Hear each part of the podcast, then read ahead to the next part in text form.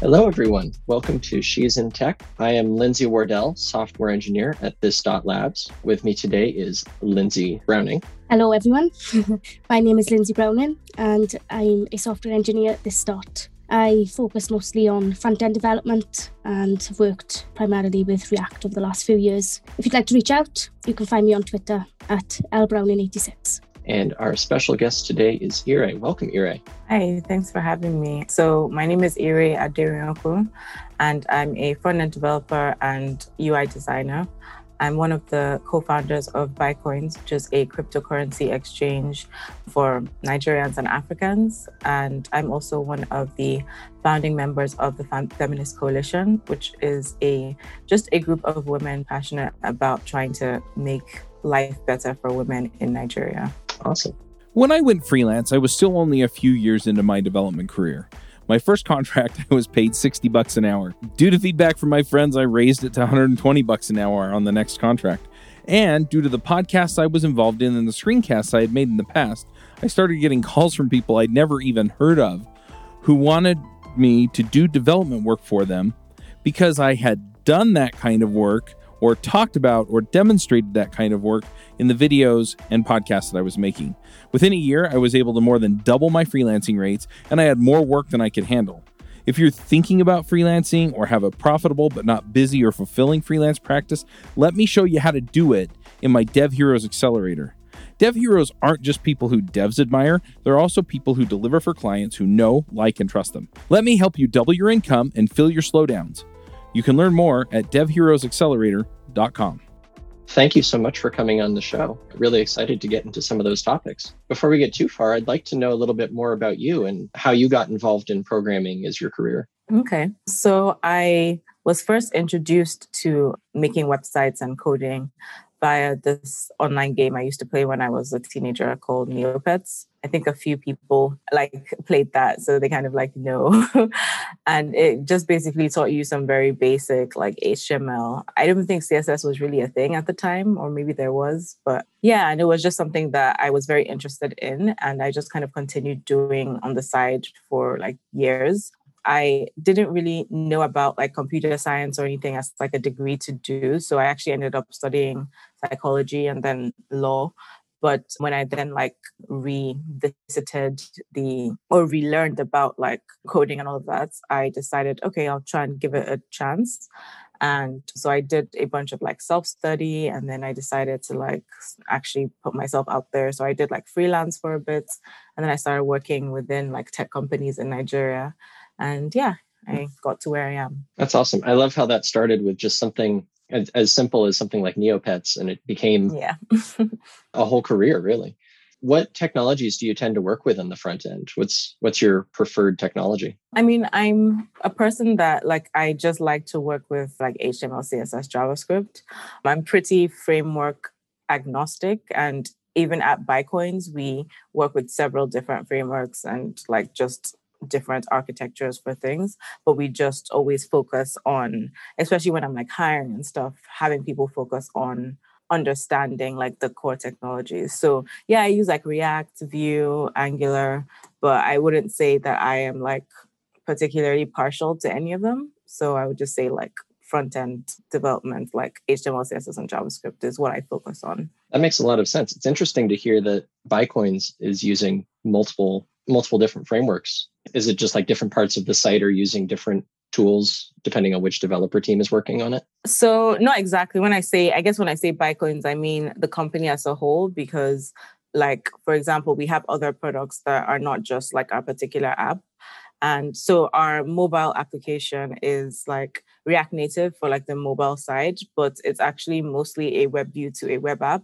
And that web app is basically just like actually static HTML and CSS besides like select places where we need a bit more interactivity. And so we use like React components there as well.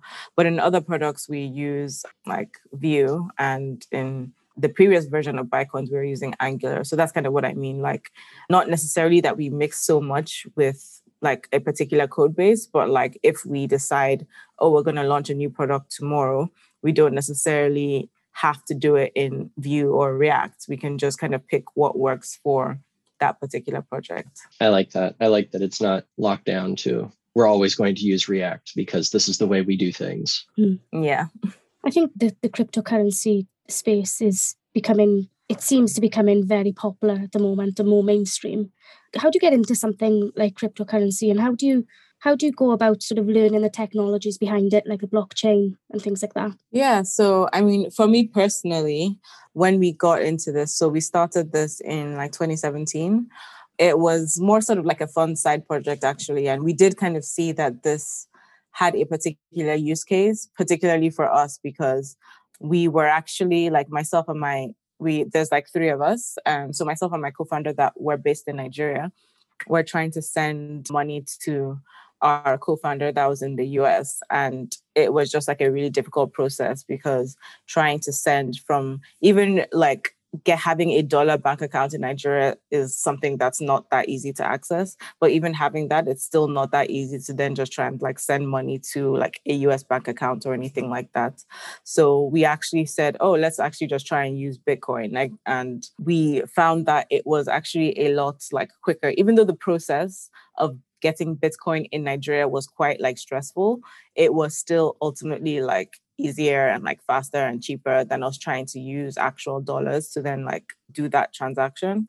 And so we just saw that that this is kind of like an opportunity for something that people really need. And we could actually like build a product to make the parts that we found the most like stressful actually a lot easier. So that's kind of why we then said okay we'll build our own exchange. And just because of like the state of like technology and startups and stuff in Nigeria at that time. It was only like relatively recently like the past like year or so that you could just have like a payment processor. So something similar to stripe we have something called paystack in nigeria.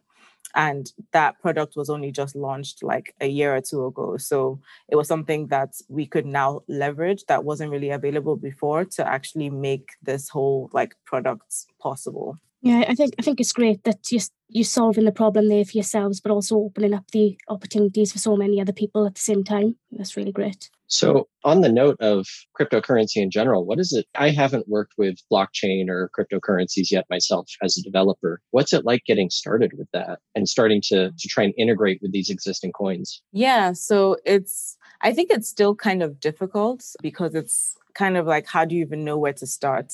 And for me specifically like being a front end developer right now there's not that much of a difference like if you're just kind of building the type of app that we're building right? Like i don't necessarily need to have like blockchain specific knowledge in order in order to build like the front end of the application. But obviously as we build more products that are like web3 things and that's like an aspect that you now have to learn how do you like build a website that can actually like interact with your MetaMask or whichever wallet. And also, if you are interested in like learning actual like blockchain technology, like how do you get started with that?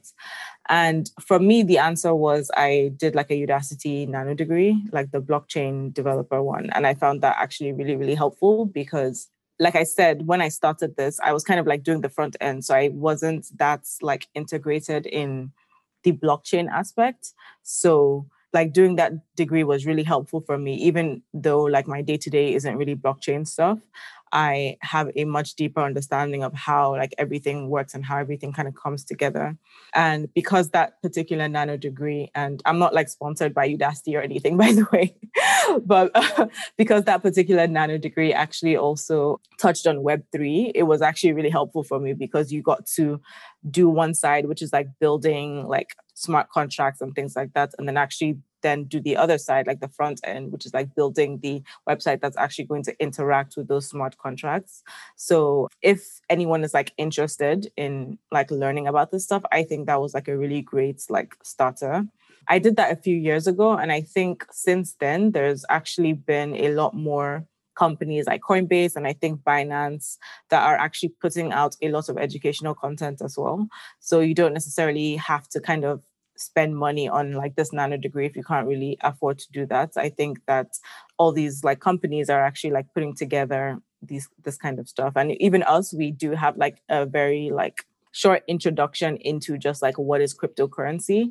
But I know Binance goes in a lot more into like a lot more detail in like actually breaking down. I think they have like a huge like library of content basically. Yeah, I think I, I've seen that myself. They cover security, uh, crypto in general. It's really thorough. Yeah. I'd imagine an exchange like that needs to be quite performant for what is presumably a large number of users accessing the app and I, I guess real time data it needs to process. Do you sort of have any dealings with that on the front end? Is that something that you kind of deal with performance wise? Yeah, yeah, it is. And that's actually something, funnily enough, I'm actually working on now to like do a lot more like performance improvements because mm.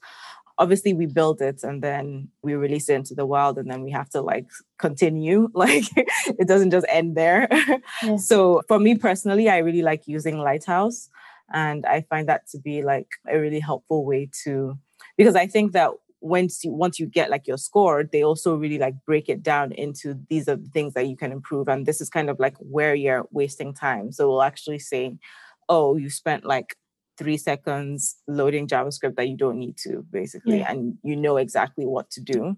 So I think that works for like obviously any sites, and that's what I would recommend people even just like start with. There are other tools, but I personally just think Lighthouse is is great, and I think unless you're trying to get the point where you're already like really performant and you're just trying to like fix every little detail, then I think like Lighthouse really serves the purpose for most of that. Well, that's that's really good to know. Thank you. You mentioned that Buycoins has some other products that it puts out. Would you mind talking about those? Yeah, so we have launched now like three other products. So the first one is SendCash, and that is a like remittance product. So it actually basically answers or solves the problem that we as founders initially had in that we were trying to send money to the US and we couldn't really do that. So SendCash is a app that you can use to you just like put in your naira and then you can send dollars to somewhere else or put in your naira and get somebody else gets like Ghanaian cedis or something. So that's like what that product is. The uh, second one is called Get Cards, and the problem this one is solving is that so there's a lot of issues with if you are trying to use your Nigerian bank debit card to pay for things that like Spotify or pay for like Apple Music or pay for basically international things because sometimes the cards just don't work or we have like limits on how much you can do. So it might be something like, oh, you can only spend $50 worth a month or something. And that's probably not going to cover a lot of things that people need to do. So Get Cards allows you to basically buy gift cards using like Naira and you would obviously on the back end we're using crypto and then you can use that to like pay for like your Spotify or whatever. And that's something that will work because it's just like a gift card. And our most recent product is called Transfers. It's basically like a payment processor. And it's it's just kind of something that we faced in our exchange and having issues with people being able to like use their debit card or pay with their bank accounts. And we just thought like we needed something to make that process a whole lot like simpler. So that's what that one is about.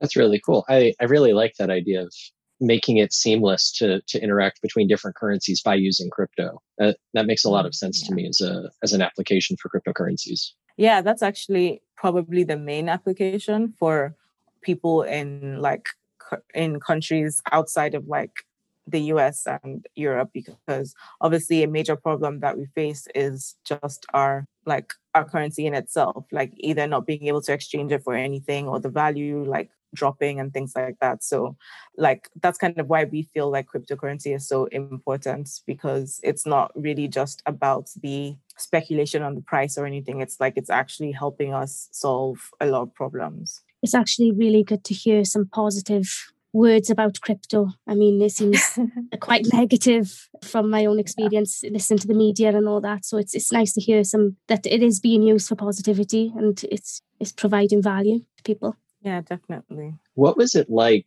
just when you were starting Buycoin? What was it like to just found a new company and get that released into the public? I mean, really scary and very stressful, basically. and well, the thing is, when we first started, it was sort of just like a side project, almost like a hobby. So it wasn't actually that like it wasn't actually that crazy the first time we launched. It was more like in the years that followed as we like got into YC and we started like fundraising and like all of that, where it became a whole lot more real and there was like a lot more, I guess, at stake. So it then just kind of became that's why I say like scary because then it's just like a lot more real and it's not just like some fun side project you're working on anymore. But ultimately, I'll say it's been like very fulfilling, but a lot of hard work. Yeah, I have yet to, you know, found a company or release a product like this. I can just imagine what it's like to start getting your first users and start having the word of mouth go out that, hey, there's this cool product. And oh no, now more people are using it. Is it ready? Is it? yeah, like every time, even when I use it, I'm always almost like surprised that it works because I was like, wait, what? this thing that I built actually works. that must have been a great feeling. Yeah. So I'd like to pivot now and talk on a different topic. You were part of founding the Feminist Coalition in Nigeria as well. Is that correct? Yeah. Uh, would you mind talking a little bit about how that came about and what the uh, Feminist Coalition is working on? Okay. Yeah. So we started I guess just about a year ago now, actually. It was two two of us, uh, Dami and Odu. They had previously been working on this like community of women called like Wine and Whine, where you go and drink wine and like whine, like complain. so they had like they had been doing that for me about a year and they found it like quite helpful. It was just kind of like a nice way for women to get together and kind of just like talk about things. And I guess after a certain point, they decided that they kind of wanted to take the next step. So they brought together a bunch of us and said, okay, do you want to like start this group, Feminist Coalition? and with just like a focus on just trying to like i said better the experience of being in nigeria for women because there are just a lot of issues that women face there so so yeah we had just kind of started like i said about a year ago and then we were doing a lot of just like preparing and stuff. And then in October, during the EndSARS movement, which was like a movement against police brutality in Nigeria, we just kind of saw this as an opportunity to help because we thought that we could. And we're like good with organizing and like spreadsheets and tech and stuff. so uh, we just decided we'd just like try and help coordinate people. So tr- people that wanted to like donate and people that are trying to like do peaceful protests like how can we like help coordinate all of that so that's basically what we did and that's kind of like the project that we are the most known for but outside of that like our focus is like women and just trying to like champion equality for women in Nigeria and so since then we've done a few other things so like we've done like a christmas food drive because during like December and Christmas, like Nigeria always has like pretty horrible food inflation. So we did like a drive to um, feed about like a thousand families. And uh, yeah, we are just trying to continue to do those kinds of like women focused projects. That's incredible, I have to say. It's really you. inspiring. Hey, folks, I don't know if you've noticed, but I've been working a lot on figuring out how to help people become the most valuable developers on their teams or becoming the top 5% of developers in the field.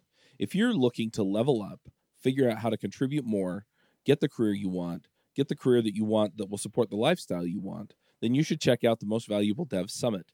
I've invited some of my friends across the community, people that you've heard of, people that have worked on systems that you use on a daily basis, people who have invented new ways of doing things over the years in programming, and I've asked them one question, and that question is how do you become a top 5% developer?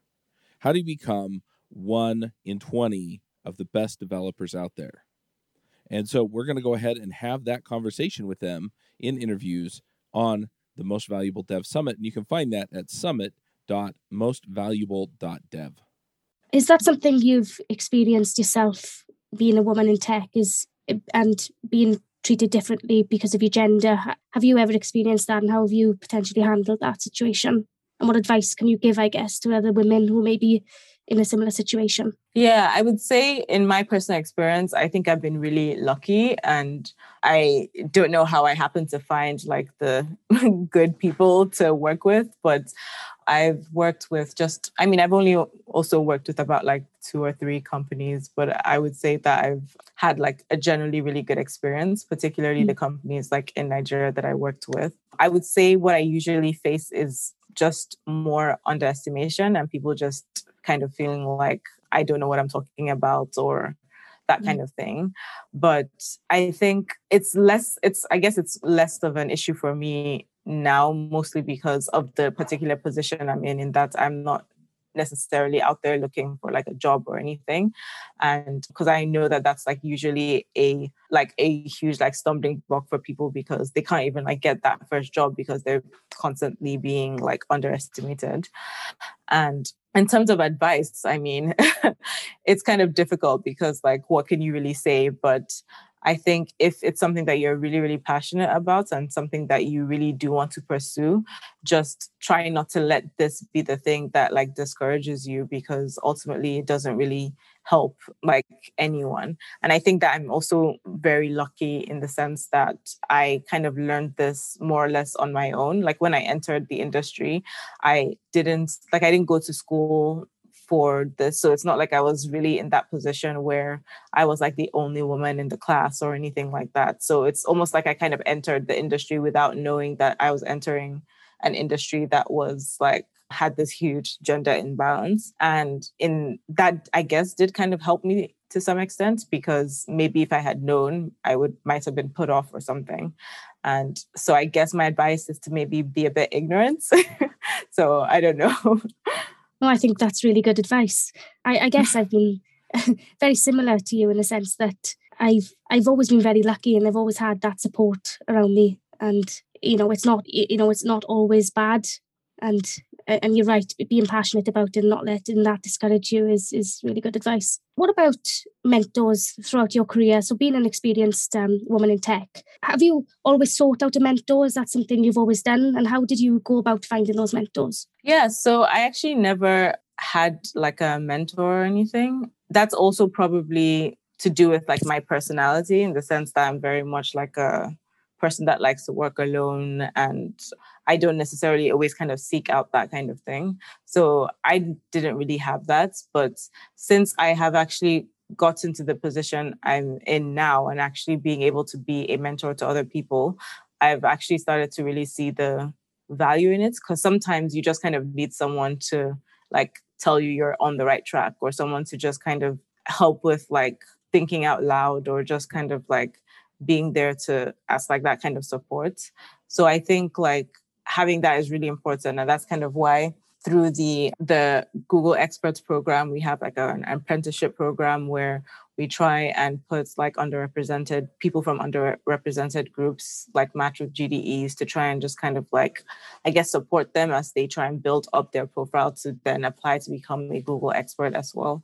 And I think those kind of programs do really help and just like forming that connection and just trying to like being that support, I think is really valuable. One thing I really admire from your story and the, the path that you've taken in tech is that you have founded things. I mean, you, you didn't just join something and, and contribute back. You, you created things on your own with, with a group, of course, but you were, you were doing these things and creating things. And I think that confidence is really important for anyone getting into tech, but especially like, like we're talking about, tech is a predominantly male industry. I think having that confidence as a woman is essential for getting in and being able to say, I'm I'm capable of doing this. I'm wanting to achieve more for for myself and for what I'm capable of. Yeah, definitely. I think one, one thing we haven't really touched on, but it's something I was keen to understand more about, is you've had quite a bit of experience speaking at conferences. Where do you start with with something like that? Is this something like you'd start small with with in front of a group of people and then kind of scale up or is that how you you approached it? Yeah yeah definitely. Not necessarily intentionally but i think for the first one it's probably better if it's not like in front of a thousand people. Yeah. it's probably better you just kind of start a bit small. And the first talk i ever gave was at a meetup in nigeria and I think, yeah, I remember like um, it was someone who's now like my friend. She just asked me to join, I think maybe like two weeks or something before the conference. And I just remember freaking out a lot for that entire like two weeks. but I think like once you do it for the first time and you realize that like it's actually the anticipation that's a lot more like scary than the actual doing it because I'm always way more nervous when I'm like about to do it than when I actually just start talking and just start doing it. So once I kind of like realized that and I was like, okay, that kind of like makes sense. I then said, okay, I want to try and do this more. And I was also partly doing it as a way to like help myself in the sense that I wanted to be like more employable. I wanted to try and get like um, better jobs. And I thought that this would be a good way to try and do it. And I also enjoyed the like aspect of especially like creating the talks because I kind of liked writing and I thought, okay, this is kind of like an extension of writing, but and it's also like a bit challenging. So so I did kind of like build it up from there. But I think that like once you've done it like once, I think from there then on, just kind of like putting yourself out there to whatever opportunities come along is like really important. So don't like say no because oh the next one is like too many people or something like that i think it's it's just always more like scary than you think. So it's or no it's not more scary than you think. You think it's more scary than it actually is. Yeah um, yeah. yeah yeah. So that's like the advice i'll give. Just kind of like put yourself out there. And i don't think i've ever seen a talk and from someone and thought, oh, this person was just like too nervous and they ruined the whole thing nobody really thinks that and people are always going to be more like encouraging than you think so mm. yeah. Yeah that, that's really good. I mean what what about the, the the first talk you did? Was it a topic you were familiar with like extremely familiar with or was it something like people people often say for your first talk you should talk about yourself because it's something you know the most about. Mm. was it something like that or was it more of a technical related talk it was a technical talk. I mean, for me personally, I would actually be way more comfortable talking about like a technical talk than doing more like even till now i'm still a bit like i don't really like just giving the more like oh general types of talks i just like to give talks on like front end development basically because I feel like very comfortable with that. So I guess in that sense, that advice does work. Like talk about something that you are like comfortable with. And yeah, my first talk was I think about like UI design. So it was something that I was very comfortable with, but I still had to like do research. I still had to like put it together. So it's not like it was just kind of like I could just write the whole thing off the top of my head.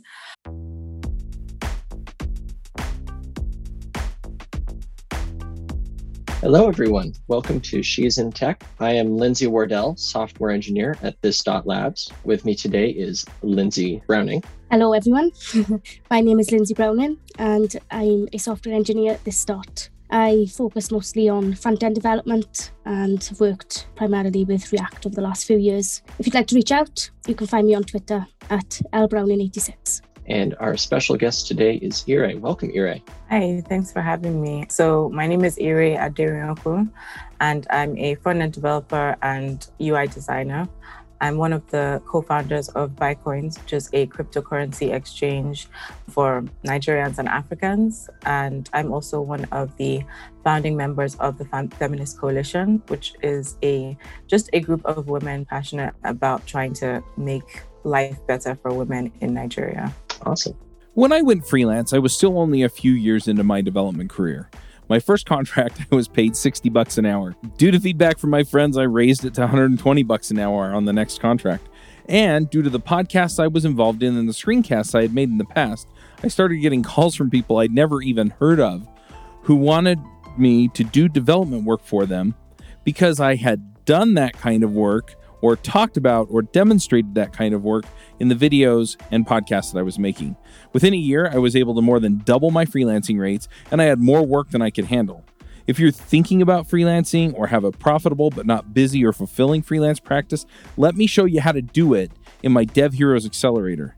Dev Heroes aren't just people who devs admire, they're also people who deliver for clients who know, like, and trust them. Let me help you double your income and fill your slowdowns.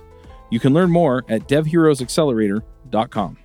Thank you so much for coming on the show. Really excited to get into some of those topics. Before we get too far, I'd like to know a little bit more about you and how you got involved in programming as your career. Okay. So I was first introduced to making websites and coding via this online game I used to play when I was a teenager called Neopets. I think a few people like played that, so they kind of like know.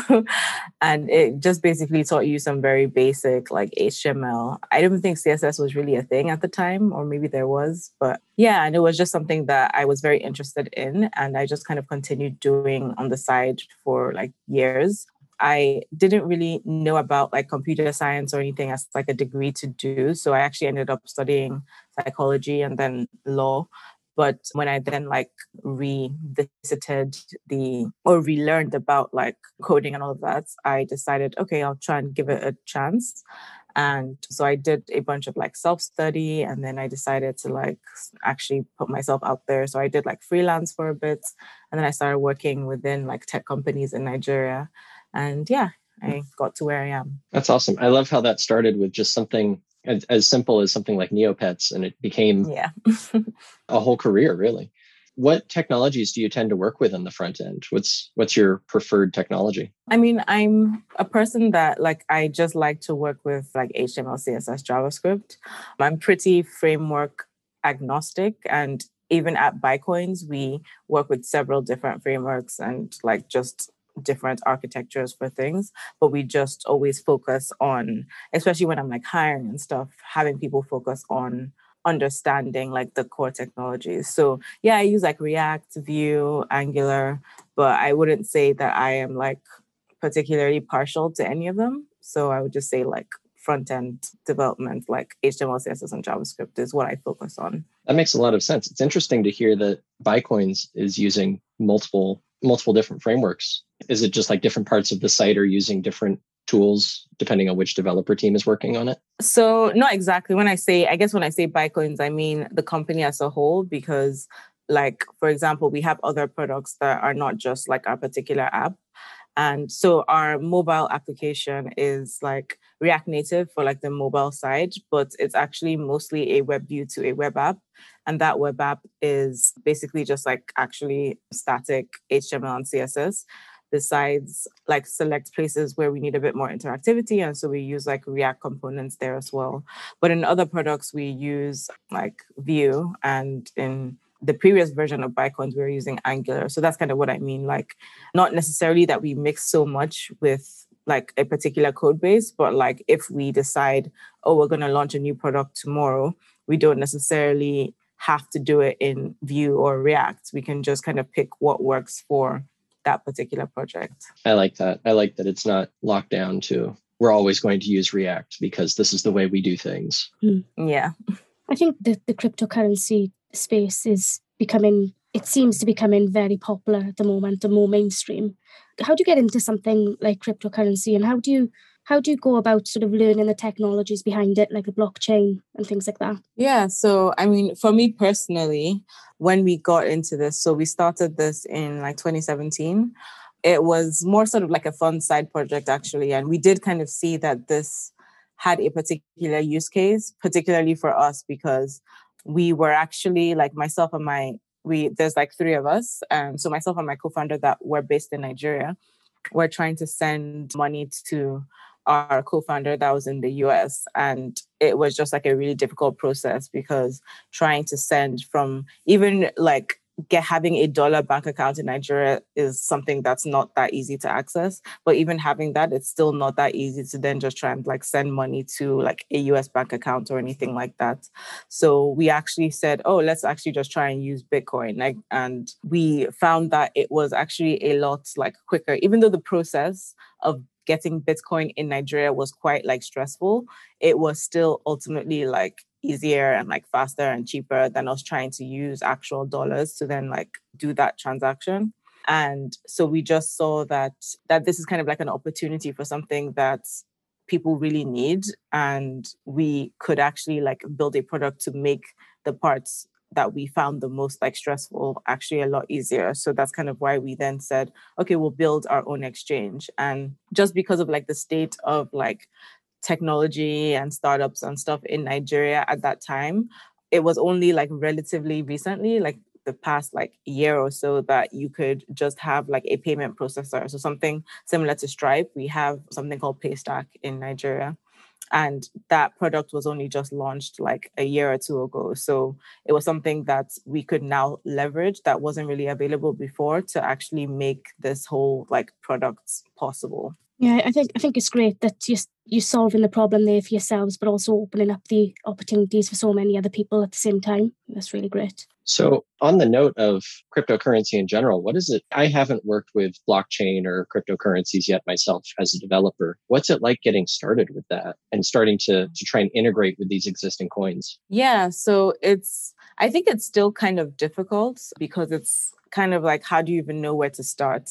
And for me specifically like being a front end developer right now there's not that much of a difference like if you're just kind of building the type of app that we're building right? Like i don't necessarily need to have like blockchain specific knowledge in order in order to build like the front end of the application.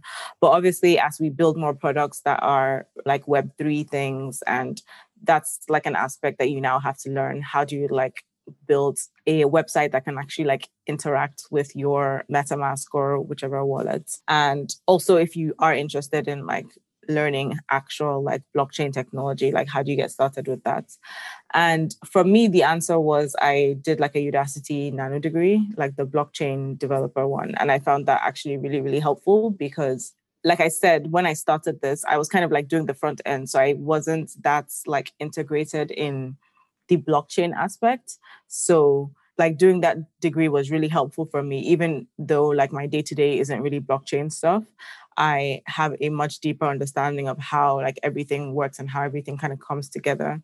And because that particular nano degree, and I'm not like sponsored by Udacity or anything, by the way, but uh, because that particular nano degree actually also touched on Web3, it was actually really helpful for me because you got to do one side, which is like building like smart contracts and things like that, and then actually then do the other side, like the front end, which is like building the website that's actually going to interact with those smart contracts. So if anyone is like interested in like learning about this stuff, I think that was like a really great like starter. I did that a few years ago. And I think since then, there's actually been a lot more companies like Coinbase and I think Binance that are actually putting out a lot of educational content as well. So you don't necessarily have to kind of spend money on like this nano degree if you can't really afford to do that. I think that all these like companies are actually like putting together these this kind of stuff. And even us, we do have like a very like short introduction into just like what is cryptocurrency but i know binance goes in a lot more into like a lot more detail in like actually breaking down i think they have like a huge like library of content basically yeah i think I, i've seen that myself they cover security, uh, crypto in general. It, it's really thorough. Yeah. I'd imagine an exchange like that needs to be quite performant for what is presumably a large number of users accessing the app and I, I guess real time data needs to process. Do you sort of have any dealings with that on the front end? Is that something that you kind of deal with performance wise? Yeah, yeah, it is. And that's actually something, funnily enough, I'm actually working on now to like do a lot more like performance improvements hmm. because mm. obviously we build it and then we release it into the world and then we have to like continue like it doesn't just end there yeah. so for me personally i really like using lighthouse and i find that to be like a really helpful way to because i think that once you once you get like your score they also really like break it down into these are the things that you can improve and this is kind of like where you're wasting time so we'll actually say oh you spent like three seconds loading JavaScript that you don't need to, basically, yeah. and you know exactly what to do. So I think that works for like obviously any site, and that's what I would recommend people even just like start with. There are other tools, but I personally just think Lighthouse is is great, and I think unless you're trying to get at the point where you're already like really performant and you're just trying to like fix every little detail, then I think like Lighthouse really serves the purpose for most of that. Oh, that's that's really good to know. Thank you. You mentioned that Buycoins has some other products that it puts out. Would you mind talking about those? Yeah, so we have launched now like three other products. So the first one is SendCash, and that is a like remittance product. So it actually basically answers or solves the problem that we as founders initially had in that we were trying to send money to the US and we couldn't really do that.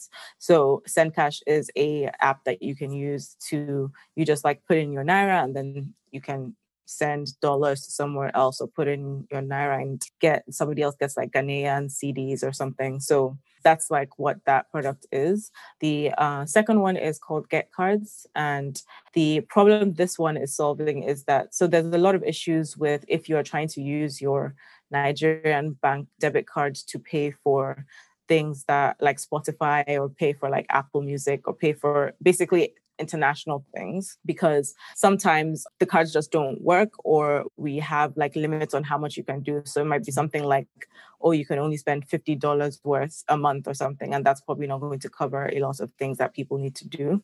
So Get Cards allows you to basically buy gift cards using like Naira and you would obviously on the back end we're using crypto and then you can use that to like pay for like your Spotify or whatever. And that's something that will work because it's just like a gift card. And our most recent product is called Transfers. It's basically like a payment processor. And it's it's just kind of something that we faced in our exchange and having issues with people being able to like use their debit card or pay with their bank accounts. And we just thought like we needed something to make that process a whole lot like simpler. So that's what that one is about. That's really cool. I, I really like that idea of making it seamless to to interact between different currencies by using crypto. That that makes a lot of sense yeah. to me as a as an application for cryptocurrencies. Yeah, that's actually probably the main application for people in like in countries outside of like the US and Europe because obviously a major problem that we face is just our like our currency in itself like either not being able to exchange it for anything or the value like dropping and things like that. So like that's kind of why we feel like cryptocurrency is so important because it's not really just about the speculation on the price or anything. It's like it's actually helping us solve a lot of problems. It's actually really good to hear some positive words about crypto. I mean, it seems quite negative from my own experience, yeah. listening to the media and all that. So it's it's nice to hear some that it is being used for positivity and it's it's providing value to people. Yeah, definitely. What was it like just when you were starting Buycoin? What was it like to just found a new company and get that released into the public? I mean, really scary and very stressful, basically. and well, the thing is, when we first started, it was sort of just like a side project, almost like a hobby. So it wasn't actually that like it wasn't actually that crazy the first time we launched. It was more like in the years that followed as we like got into YC and we started like fundraising and like all of that, where it became a whole lot more real and there was like a lot more, I guess, at stake. So it then just kind of became that's why I say like scary because then it's just like a lot more real and it's not just like some fun side project you're working on anymore. But ultimately, I'll say it's been like very fulfilling, but a lot of hard work. Yeah, I have yet to, you know, found a company or release a product like this. I can just imagine what it's like to start getting your first users and start having the word of mouth go out that, hey, there's this cool product. And oh no, now more people are using it. Is it ready? Is it? yeah, like every time, even when I use it, I'm always almost like surprised that it works because I was like, wait, what? this thing that I built actually works. that must have been a great feeling. Yeah. So I'd like to pivot now and talk on a different topic. You were part of founding the Feminist Coalition in Nigeria as well. Is that correct? Yeah. Uh, would you mind talking a little bit about how that came about and what the uh, Feminist Coalition is working on? Okay. Yeah. So we started I guess just about a year ago now, actually. It was two two of us, uh, Dami and Odu. They had previously been working on this like community of women called like Wine and Whine, where you go and drink wine and like whine, like complain. so they had like they had been doing that for me about a year, and they found it like quite helpful. It was just kind of like a nice way for women to get together and kind of just like talk about things. And I guess after a certain point, they decided that they kind of wanted to take the next step. So they brought together a bunch of us and said, okay, do you want to like start this group, Feminist Coalition? and with just like a focus on just trying to like i said better the experience of being in nigeria for women because there are just a lot of issues that women face there so so yeah we had just kind of started like i said about a year ago and then we were doing a lot of just like preparing and stuff. And then in October, during the EndSARS movement, which was like a movement against police brutality in Nigeria, we just kind of saw this as an opportunity to help because we thought that we could. And we're like good with organizing and like spreadsheets and tech and stuff. so uh, we just decided we'd just like try and help coordinate people. So tr- people that wanted to like donate and people that are trying to like do peaceful protests like how can we like help coordinate all of that so that's basically what we did and that's kind of like the project that we are the most known for. But outside of that like our focus is like women and just trying to like champion equality for women in Nigeria. And so since then we've done a few other things. So like we've done like a christmas food drive because during like December and Christmas, like Nigeria always has like pretty horrible food inflation. So we did like a drive to um, feed about like a thousand families. And uh, yeah, we were just trying to continue to do those kinds of like women focused projects. That's incredible. I have to say, it's really you. inspiring. Hey, folks, I don't know if you've noticed, but I've been working a lot on figuring out how to help people become the most valuable developers on their teams or becoming the top 5% of developers in the field. If you're looking to level up, figure out how to contribute more, get the career you want, get the career that you want that will support the lifestyle you want, then you should check out the Most Valuable Dev Summit. I've invited some of my friends across the community, people that you've heard of, people that have worked on systems that you use on a daily basis, people who have invented new ways of doing things over the years in programming, and I've asked them one question, and that question is how do you become a top 5% developer? How do you become one in 20 of the best developers out there? And so we're going to go ahead and have that conversation with them in interviews on the Most Valuable Dev Summit. And you can find that at summit.mostvaluable.dev. Is that something you've experienced yourself being a woman in tech is and being treated differently because of your gender? Have you ever experienced that and how have you potentially handled that situation?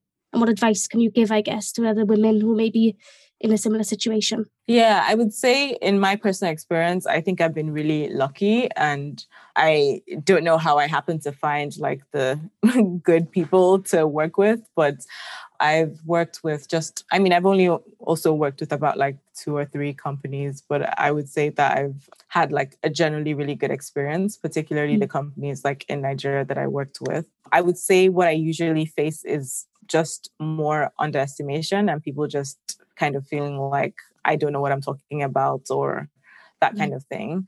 But I think it's less, it's, I guess it's less of an issue for me now, mostly because of the particular position I'm in, in that I'm not necessarily out there looking for like a job or anything. And because i know that that's like usually a like a huge like stumbling block for people because they can't even like get that first job because they're constantly being like underestimated.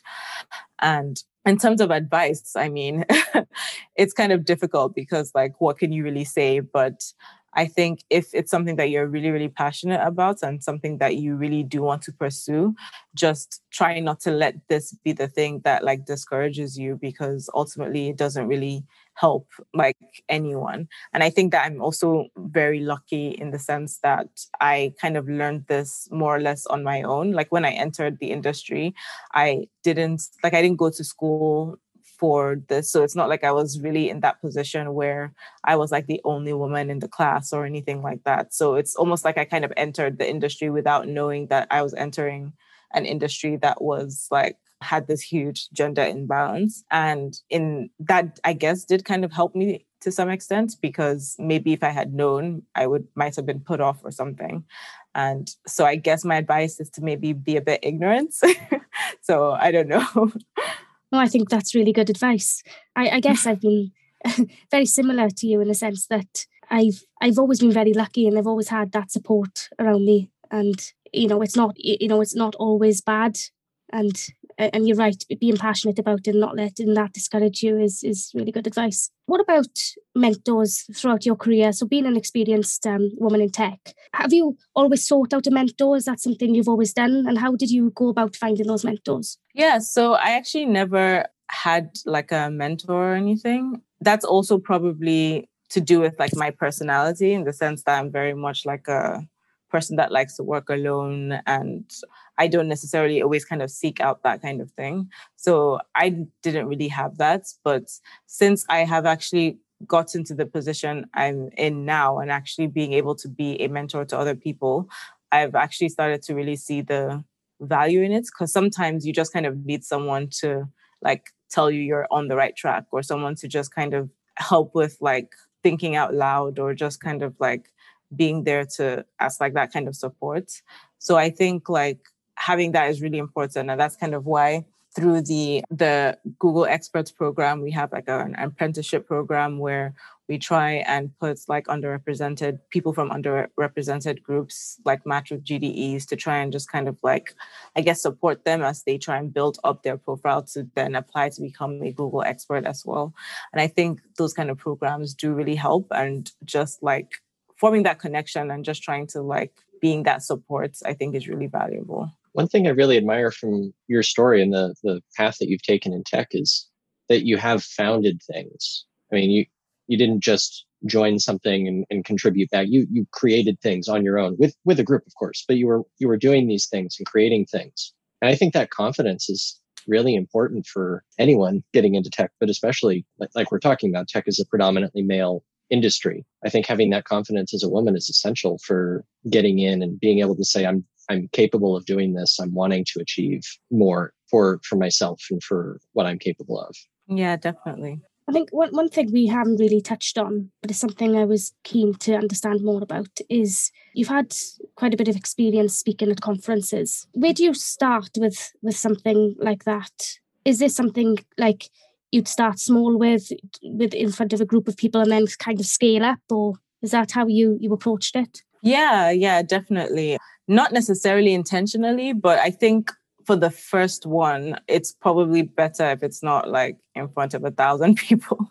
Yeah. it's probably better you just kind of start a bit small. And the first talk I ever gave was at a meetup in Nigeria. And I think, yeah, I remember like um, it was someone who's now like my friend. She just asked me to join, I think maybe like two weeks or something before the conference. And I just remember freaking out a lot for that entire like two weeks.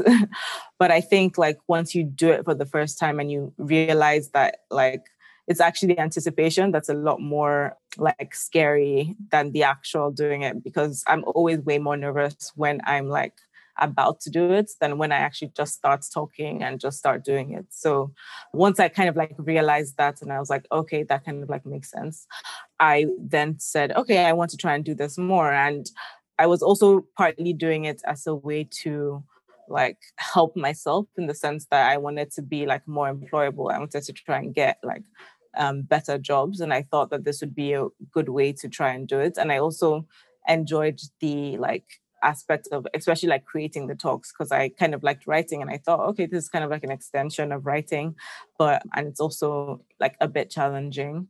So so I did kind of like build it up from there. But I think that like once you've done it like once, I think from there then on, just kind of like putting yourself out there to whatever opportunities come along is like really important. So don't like say no because oh the next one is like too many people or something like that i think it's it's just always more like scary than you think.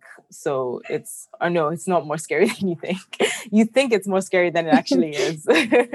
Yeah um, yeah. yeah yeah. So that's like the advice i'll give. Just kind of like put yourself out there and i don't think i've ever seen a talk and from someone and thought, oh, this person was just like too nervous and they ruined the whole thing nobody really thinks that and people are always going to be more like encouraging than you think so mm. yeah yeah that, that's really good i mean what what about the, the the first talk you did was it a topic you were familiar with like extremely familiar with or was it something like people people often say for your first talk, you should talk about yourself because it's something you know the most about. Mm. Was it something like that, or was it more of a technical related talk? It was a technical talk. I mean, for me personally, I would actually be way more comfortable talking about like a technical talk than doing more like even till now i'm still a bit like i don't really like just giving the more like oh general types of talks i just like to give talks on like front end development basically because I feel like very comfortable with that.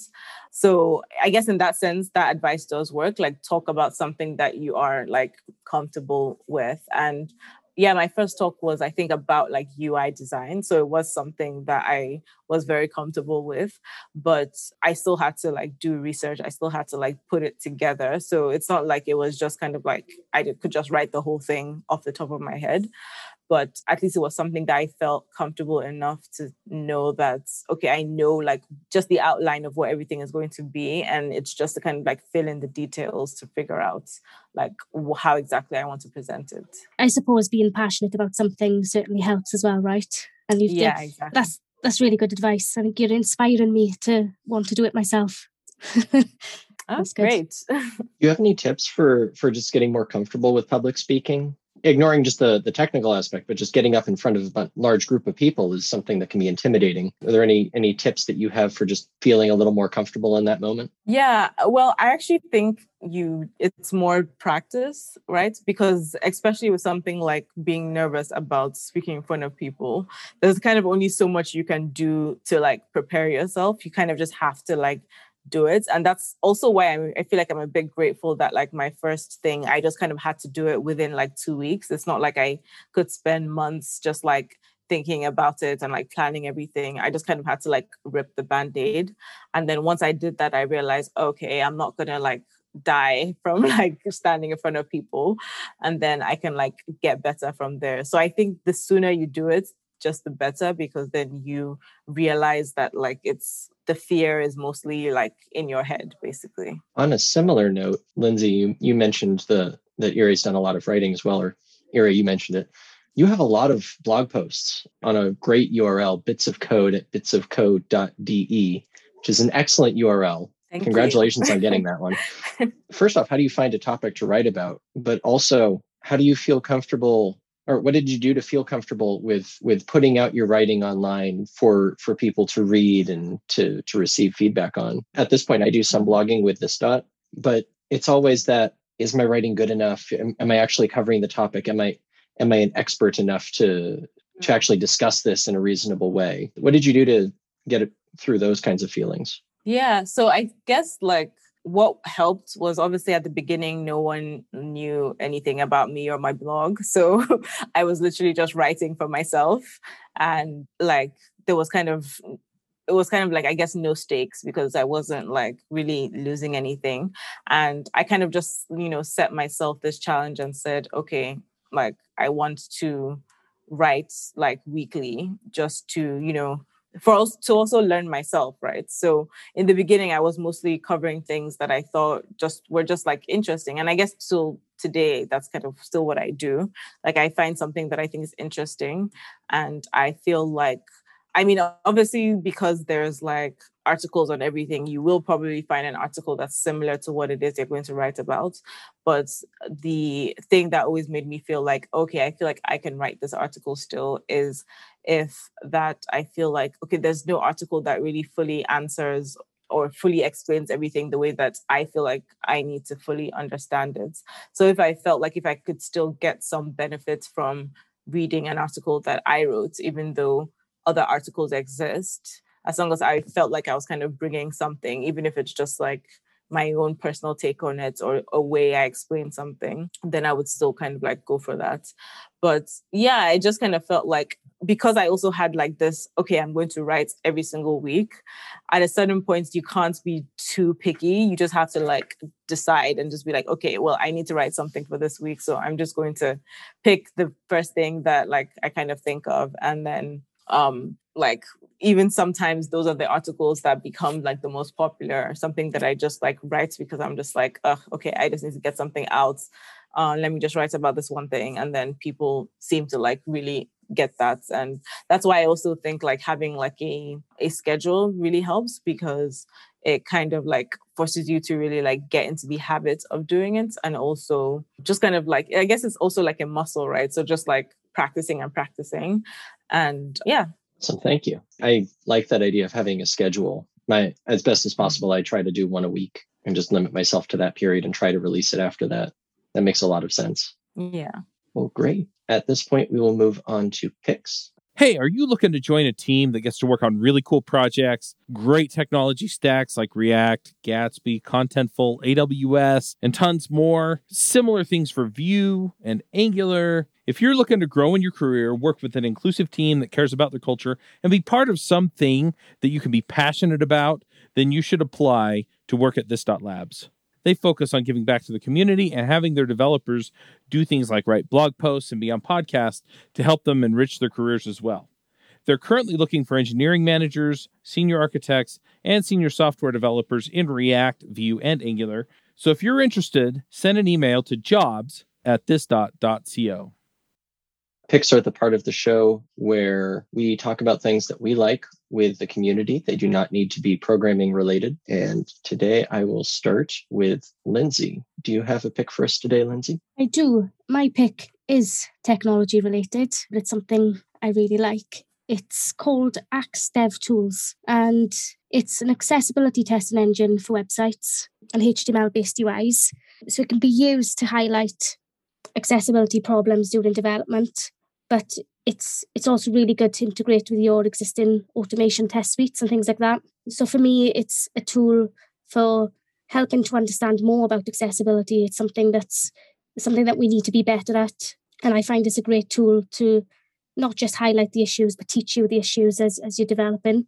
So it's available as a browser extension. It's what I use. It's called Axe Dev Tools but it can also be integrated into libraries like React and I believe Vue, etc. And it's supported by all major browsers as well. So it's easy. It's really easy to set up and it's configurable too. So to WCAG's AA and AAA standards. Um, so yeah, I'll drop a link into the chat, which will be sent out with the podcast when it's ready. Excellent, check thank you. Have, yeah, I'm going to have to check that one out myself. I'm working on some of that right now.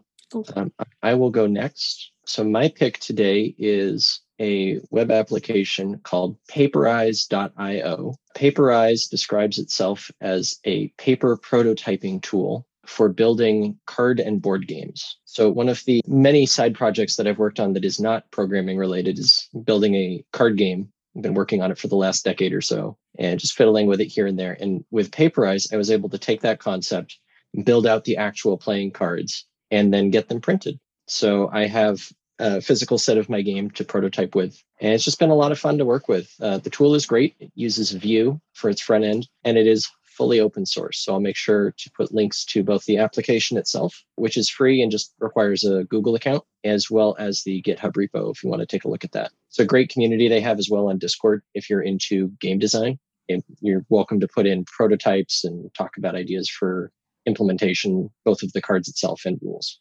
So it's a great community. That sounds really interesting. I'll definitely be checking that one out. And Ire, do you have a pick for us today? Okay, I'm thinking about this.